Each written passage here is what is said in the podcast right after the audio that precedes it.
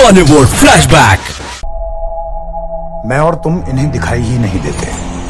हम कभी हरिजन हो जाते हैं कभी बहुजन हो जाते हैं। बस जन नहीं बन पा रहे हैं कि जनगण मन में हमारी भी गिनती हो जाए। आर्टिकल 15 मूवी का ये डायलॉग तो आपने सुना ही होगा मगर क्या आप जानते हैं आर्टिकल 15 मूवी का नाम पहले कानपुर देहात रखा जाना था। मगर डायरेक्टर अनुभव सिन्हा और राइटर गौरव सोलंकी ने सोचा कि अगर हम कानपुर देहात रखेंगे तो ये सिर्फ़ एक शहर या स्टेट से जुड़ी कहानी रह जाएगी। जबकि पूरा देश इस प्रॉब्लम से जूझ रहा है। फिर डायरेक्टर अनुभव सिन्हा और राइटर गौरव सोलंकी ने मूवी का नाम आर्टिकल 17 रखा। मगर जब डायरेक्टर अनुभव सिन्हा ने आर्टिकल 17 को पढ़ा तो पता चला कि आर्टिकल 17 सिर्फ़ अनटचेबिलिटी की बात करता है।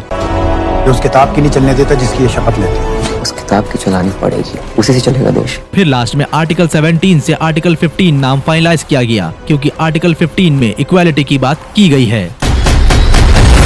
ऐसी कहानियाँ सुनने के लिए सुनते रहो। लफंडर हूँ मैं सिकंदर हूँ मैं दुनिया ये सोचे लफंडर हूँ मैं। लफंडर नदी।